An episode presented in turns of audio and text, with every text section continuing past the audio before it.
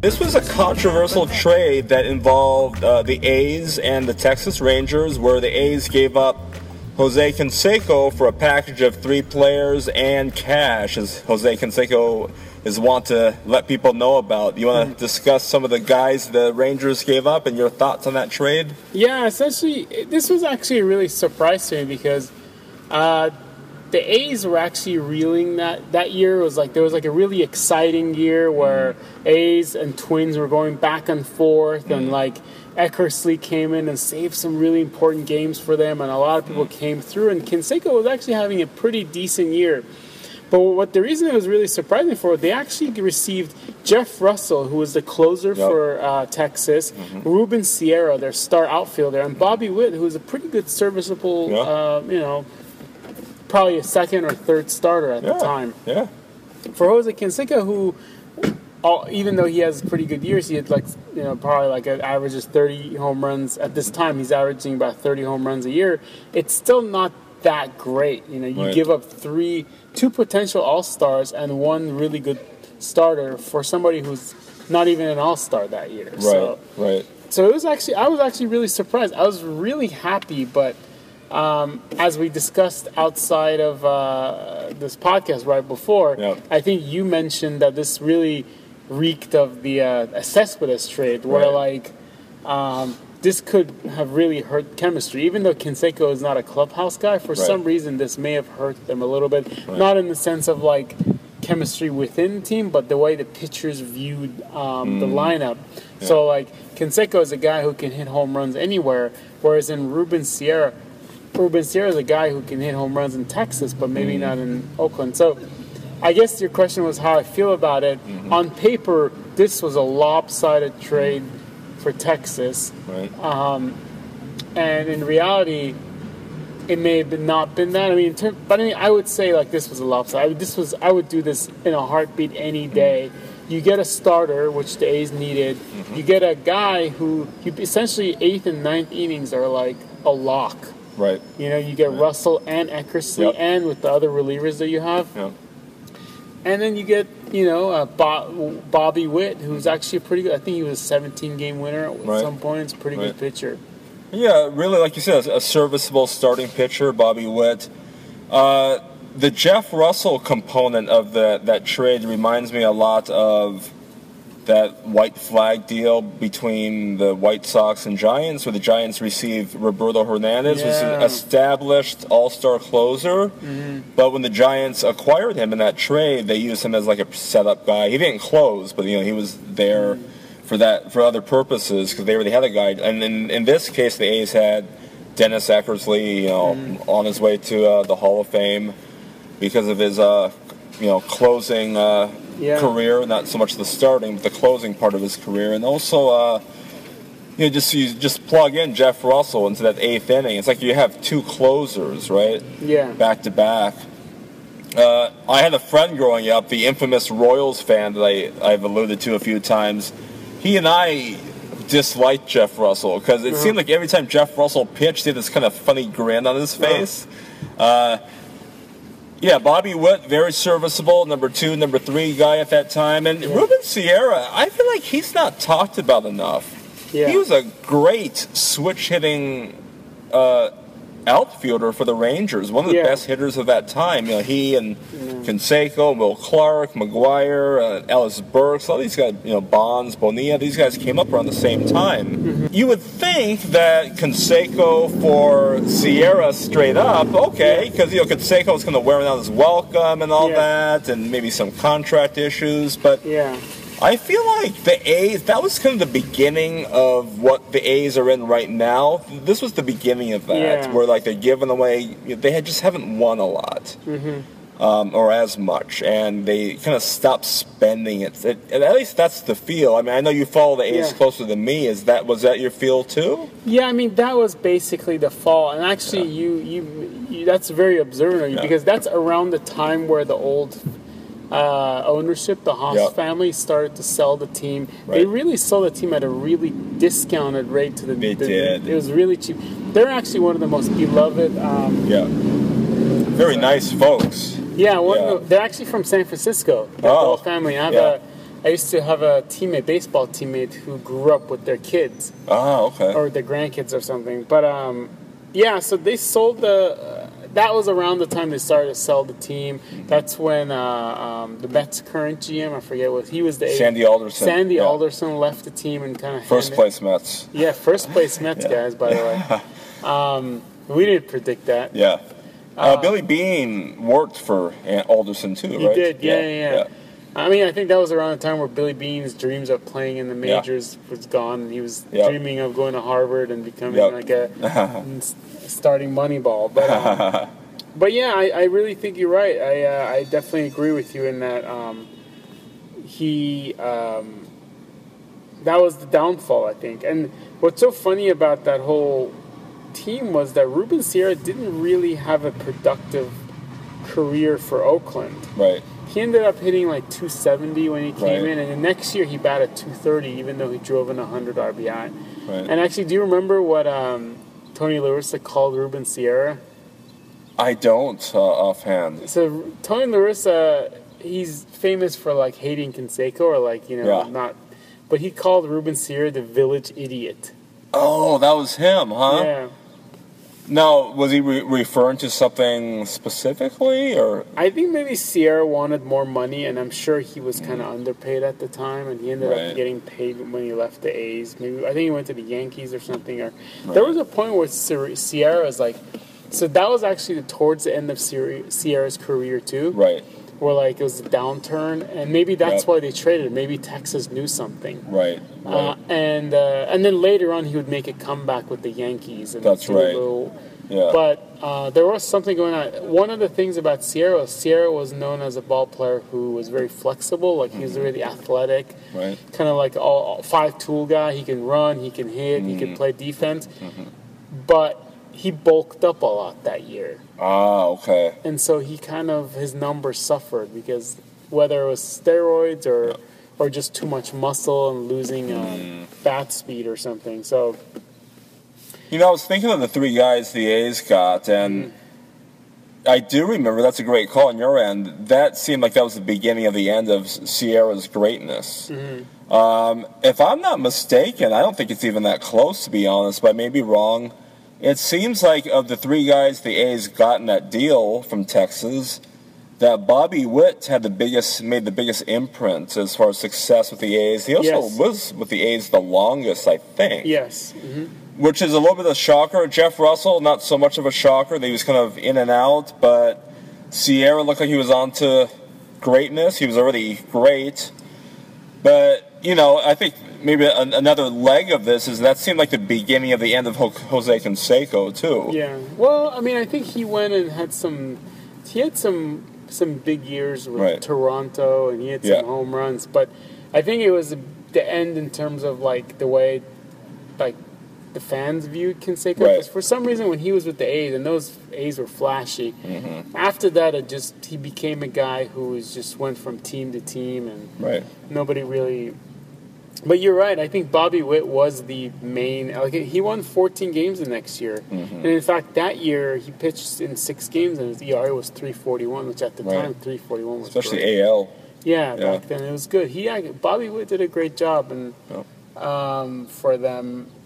But all in all, I would say the trade was good for the A's Yeah. because they got three pieces as a, then they only gave away one piece who you know Canseco wasn't great. But it, it's interesting the importance of this trade is that it's actually like uh, the decline of two superstars you know? Right. Ruben Sierra one who's underrated and Jose Canseco who is not underrated but you know juiced up and really I think that's around the time people were just trying to were figuring out what kind of a guy he is but he did have some really big numbers with Texas Right. and, uh, did he play with Will Clark right on the same team at some point I believe so, and there was talk about that. For for those of you who don't know, uh, Will Clark and Jose Canseco hated each other, and what's uh, uh, they they had this barking match I think during the '89 playoff run and World Series run for both teams. Uh, but yeah, um, Jose Canseco did have a couple of good years with Texas, I think, and then he had kind of a comeback year a few years later uh, with the Blue Jays. I think that was the last time he played the outfield. if I'm not mistaken. Yeah. He also returned to the A's, what, two more times or one more time? Yeah, I mean, it's Red interest- Sox. Yeah, it's interesting for a guy who, uh, for for a team who doesn't like the guy, they brought him back an awful lot. He he came back in '97, Mm-hmm. And he had 23 home runs for him. But he actually had some, you know, with Texas, he ended up, you know, not doing great. He batted 230 for him that one year when they traded him. Right. But later on, and then the next year he was injured. If you remember, he tried to pitch the next year. That's right. And, And don't then- forget the infamous headbutt home Oh run. yeah, yeah, that's right. Proved he could play soccer.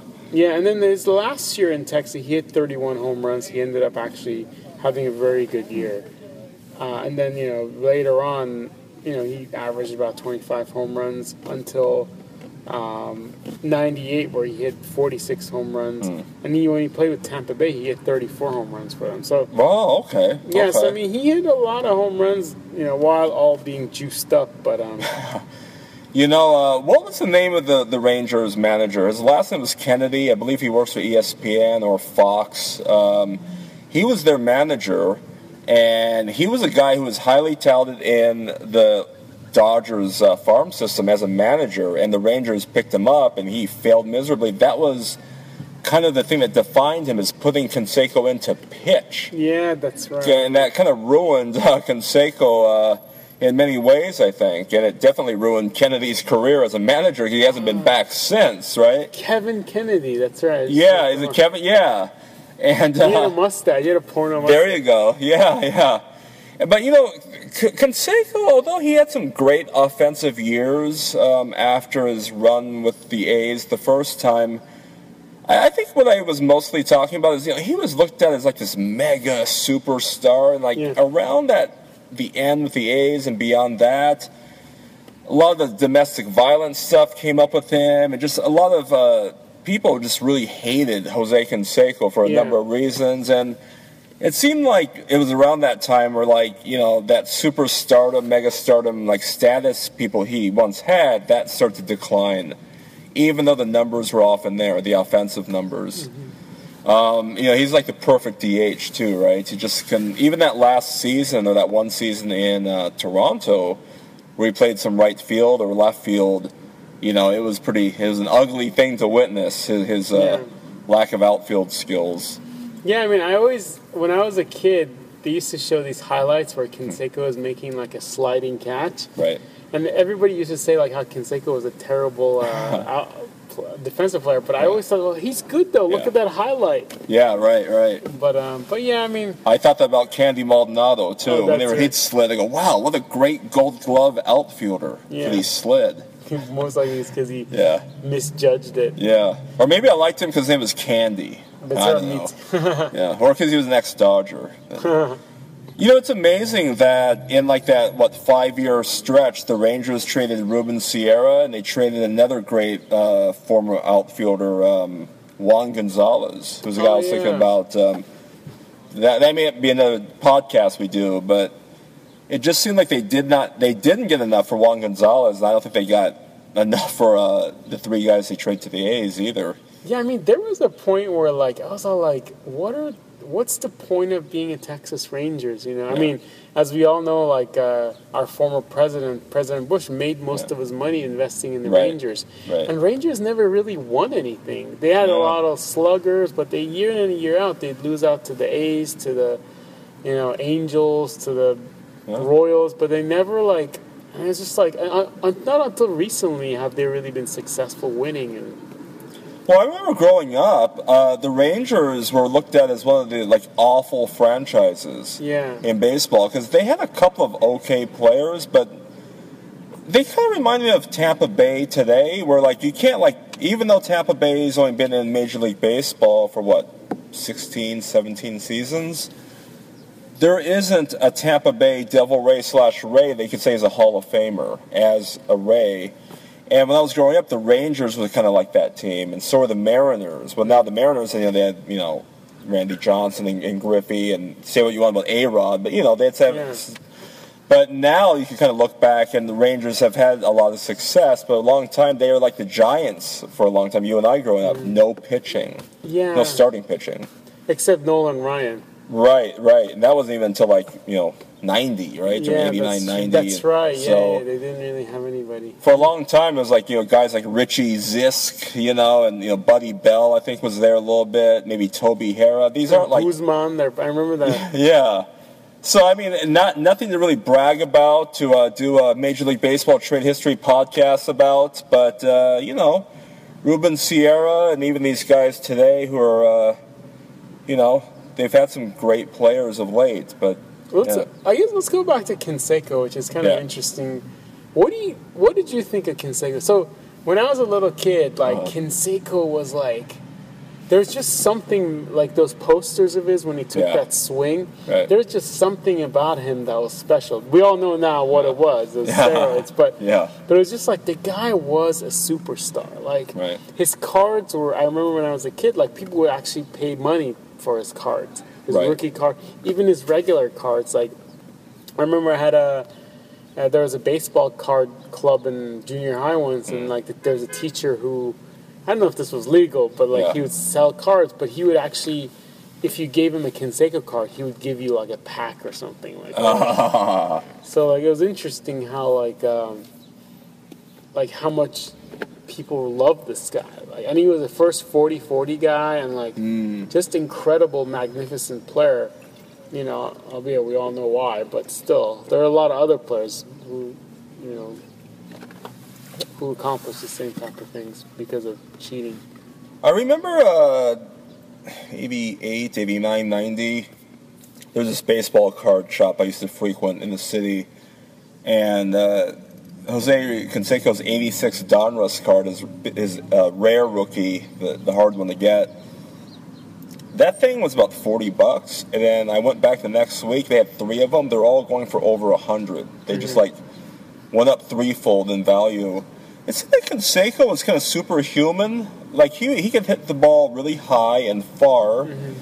Um, like you said, first 40-40 guy. And you know he he was kind of on top of the baseball world for a while. And there's like all these rumors about him and Madonna and all that. And he just seemed like he uh, went beyond baseball. Like it's almost like what like a lot of what sports is today. It's more Hollywood and entertainment versus sports, or at least that's what it's looked at differently. Like back then, you didn't see sports stories or athletes on like the late night shows or like on mainstream media beyond the like the you know the the sports reports. But now you see all that Tonight Show. You see athletes all the time. But back then, it wasn't like that. It seemed like Canseco was like kind of beyond just an athlete, you know? And I think that made him even bigger than he was because society viewed him as kind of this bigger, more than just an athlete kind of figure. Plus, he was big and powerful and, and a great offensive player. I you know I think I want to say he was a pretty oh he was not an awful defensive player either early early in his career, and he could run. You were like you said, Yeah. 40-40 first ever. So I guess in, in conclusion, I do feel like it was definitely a great, good trade for the A's. Yeah. I would, I would make it, but it was interesting. I think the the Rangers knew something about Sierra's Probably. uh, diminishing talents. Right, and uh, you know, don't forget, uh, four hundred thousand bucks. The word on the street is the A's also got that money, Yeah. and um, you know we haven't talked about this trade uh, in particular, but there was a trade the Giants made with the Rockies where they gave up Darryl Hamilton, Yeah, and the Giants got Ellis Burks back. yeah, What a lot of people don't think about that was a great trade for the Giants. What people don't think about is that trade was made possible by a few other trades that favor the Giants, but the Giants also save money. And it just makes it easier to take on a little bit more salary. And I don't remember the A's got or what they did with that four hundred thousand, but I don't know.